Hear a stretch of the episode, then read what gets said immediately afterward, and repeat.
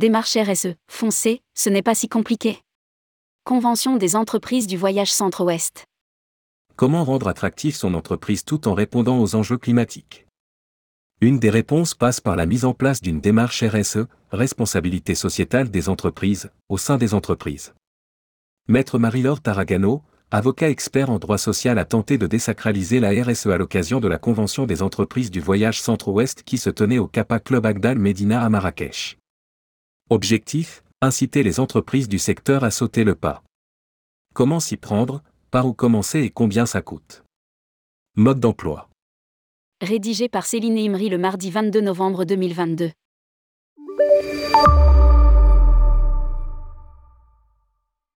Démystifier la démarche RSE, responsabilité sociétale des entreprises. Tel était l'objectif de l'intervention de Maître Marie-Laure Taragano, avocat en droit social individuel et collectif à l'occasion de la Convention des entreprises du voyage Centre-Ouest qui se tenait à Marrakech jusqu'au 21 novembre 2022. Mais la RSE Kesako Trop souvent uniquement associée au développement durable, la RSE a une vision plus large. Il s'agit en fait d'une norme internationale, ISO 26000, dédiée à la responsabilité sociétale des organisations. Elle s'articule sur trois volets, économique, social et environnemental qui sont interconnectés. Lire aussi, accompagnement des entreprises, les EDV lancent un plan national. Pour déployer une démarche RSE, la norme ISO 26000 permet de structurer sa démarche autour de sept piliers. La gouvernance de la structure. Les droits humains les conditions et relations de travail, la responsabilité environnementale, la loyauté des pratiques, les questions relatives aux consommateurs et à la protection du consommateur, les communautés et le développement local. Pourquoi s'engager dans une démarche RSE La réponse est simple, l'entreprise sera RSE ou elle ne sera plus, martèle maître Marie-Laure Taragano pour convaincre ceux qui seraient encore sceptiques. Rappelons que la quête de sens est un facteur d'attractivité pour les entreprises. Justifier d'un engagement dans une démarche RSE est une façon de répondre aux attentes des jeunes générations mais aussi de ses salariés sensibles aux questions sociales et environnementales. Maître Taragano ajoute que Toutes les entreprises, quelle que soit leur taille, leur statut ou leur secteur d'activité, peuvent mettre en œuvre une démarche de RSE. En l'état, ce n'est pas obligatoire directement pour toutes les entreprises, mais de fait cela le devient car à défaut les TPE et PME ne survivront pas et perdront tous leurs clients, préjudice réputationnel considérable de ne pas démontrer et justifier être engagés, et ne pourront plus rester sur le marché, perdant en effet toute compétitivité. Ainsi, au-delà de l'attractivité, il y a aussi un intérêt économique réel. Lire aussi, tourisme, les entreprises seront RSE ou elles n'existeront plus. En effet, rappelle Marie-Laure Taragano. Depuis la loi sur le devoir de vigilance adoptée en 2017, en tant que fournisseurs ou prestataires et ou sous-traitants des grandes entreprises, les TPE, PME sont désormais obligés d'adopter une telle démarche. On le voit notamment avec les appels d'offres ou les politiques d'achat des grands groupes. Donneurs d'ordre qui demandent exigent la preuve d'une démarche RSE de leurs fournisseurs, prestataires sous-traitants donc les PME TPE. Il est en effet désormais impossible de répondre à un appel d'offres sans justifier avoir lancé une démarche RSE. Les investisseurs et certaines banques exigent également désormais une démarche RSE même pour les TPE-PME. Enfin, lors d'un audit d'acquisition, diligence, il n'y aura sûrement pas de financement si l'entreprise visée ne justifie pas de démarche RSE. Et il faut savoir qu'en cas de vente d'un fonds de commerce, même de deux ou trois salariés, la valeur sans RSE est moindre. Démarche RSE, vous faites déjà de la RSE sans le savoir. Maître Marie-Laure Taragano a tenu à rassurer l'auditoire.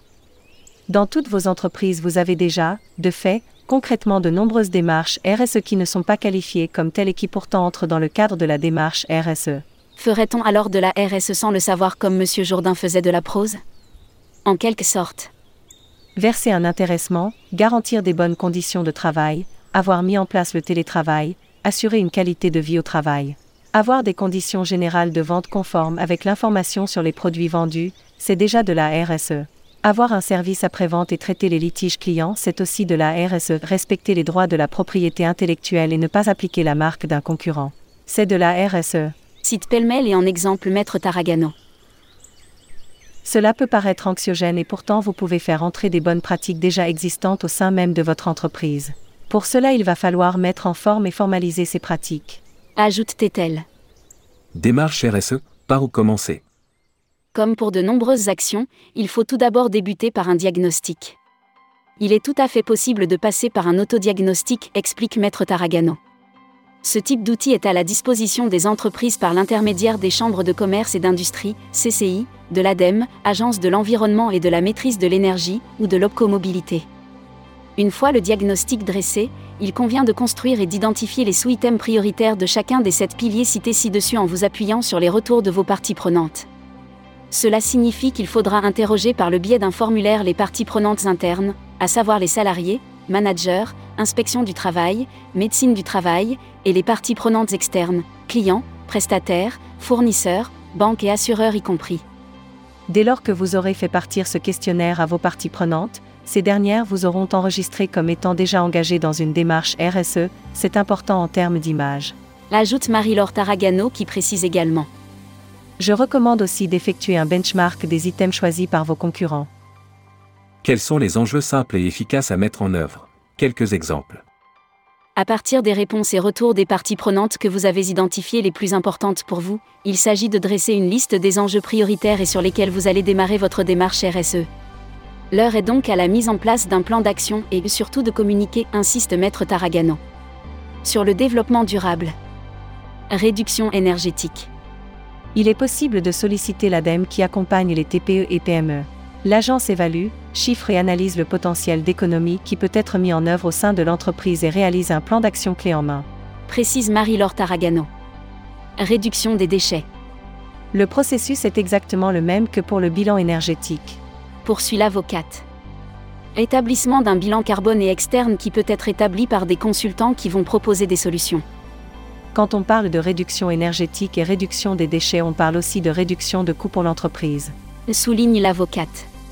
Sur le respect du consommateur. Mettre à jour et en conformité ses conditions générales et particulières de vente, effectuer le suivi de l'après-vente. Comme je le disais, il faut formaliser les process mais vous êtes déjà dans une démarche RSE. Conditions et relations au travail. Moins. Télétravail, qualité de vie au travail, intéressement, participation, formation. Ce sont des choses que vous avez parfois déjà dans vos entreprises, il faut encore une fois le formaliser. Il est également possible de se rapprocher du label ATR, Agir pour un tourisme durable, et d'y intégrer certains des items. Démarche RSE, comment j'évalue ma progression? Maître Taragano rappelle que pour évaluer la progression de sa démarche RSE, il faut fixer des indicateurs qualitatifs et quantitatifs et évaluer son action.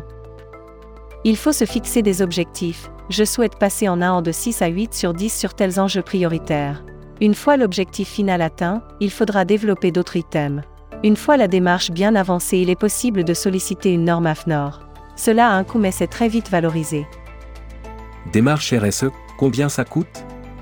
Des dispositifs d'accompagnement existent en se rapprochant de l'ADEME, des CCI mais aussi de l'Opcomobilité. Le reste à charge pour le diagnostic et l'accompagnement à la réduction énergétique ou la réduction des déchets par exemple peut être à zéro pour les TPE et PME. Précise Marie-Laure Taragano. Isabelle Mimbourg, directrice générale adjointe de l'OPCO Mobilité, indique également que dans le cadre du dispositif d'accompagnement des entreprises, il est possible de réfléchir à des thématiques qui pourront être prises en charge. Alors convaincu En résumé, la démarche RSEC. Selon Marie-Laure Taragano. La RSE est une nouvelle grille de lecture qui va permettre à l'entreprise de mieux répondre aux défis auxquels elle est confrontée et aux attentes de ses parties prenantes qui sont de plus en plus nombreuses sur ces sujets, va non seulement assurer sa survie mais en plus permettre des économies à l'entreprise. Se lancer dans la démarche désormais obligatoire de RSE est clairement un facteur de commercialité. C'est assurer la pérennité de l'entreprise à très court terme, si les entreprises ne prennent pas en compte les impacts environnementaux et sociétaux de leurs activités, c'est leur pérennité qui est menacée. Répondre aux attentes de plus en plus fortes sur ces sujets des parties prenantes, qu'il s'agisse des consommateurs, des clients, banques assureurs, sinon l'entreprise risque de voir son image ternie et de perdre une partie de sa valeur immatérielle. Les actionnaires et investisseurs sont de plus en plus enclins à choisir les entreprises qui identifient et gèrent le mieux ces risques et qui savent les transformer en opportunités. Publié par Céline Imri. Rédactrice en chef, tourmag.com.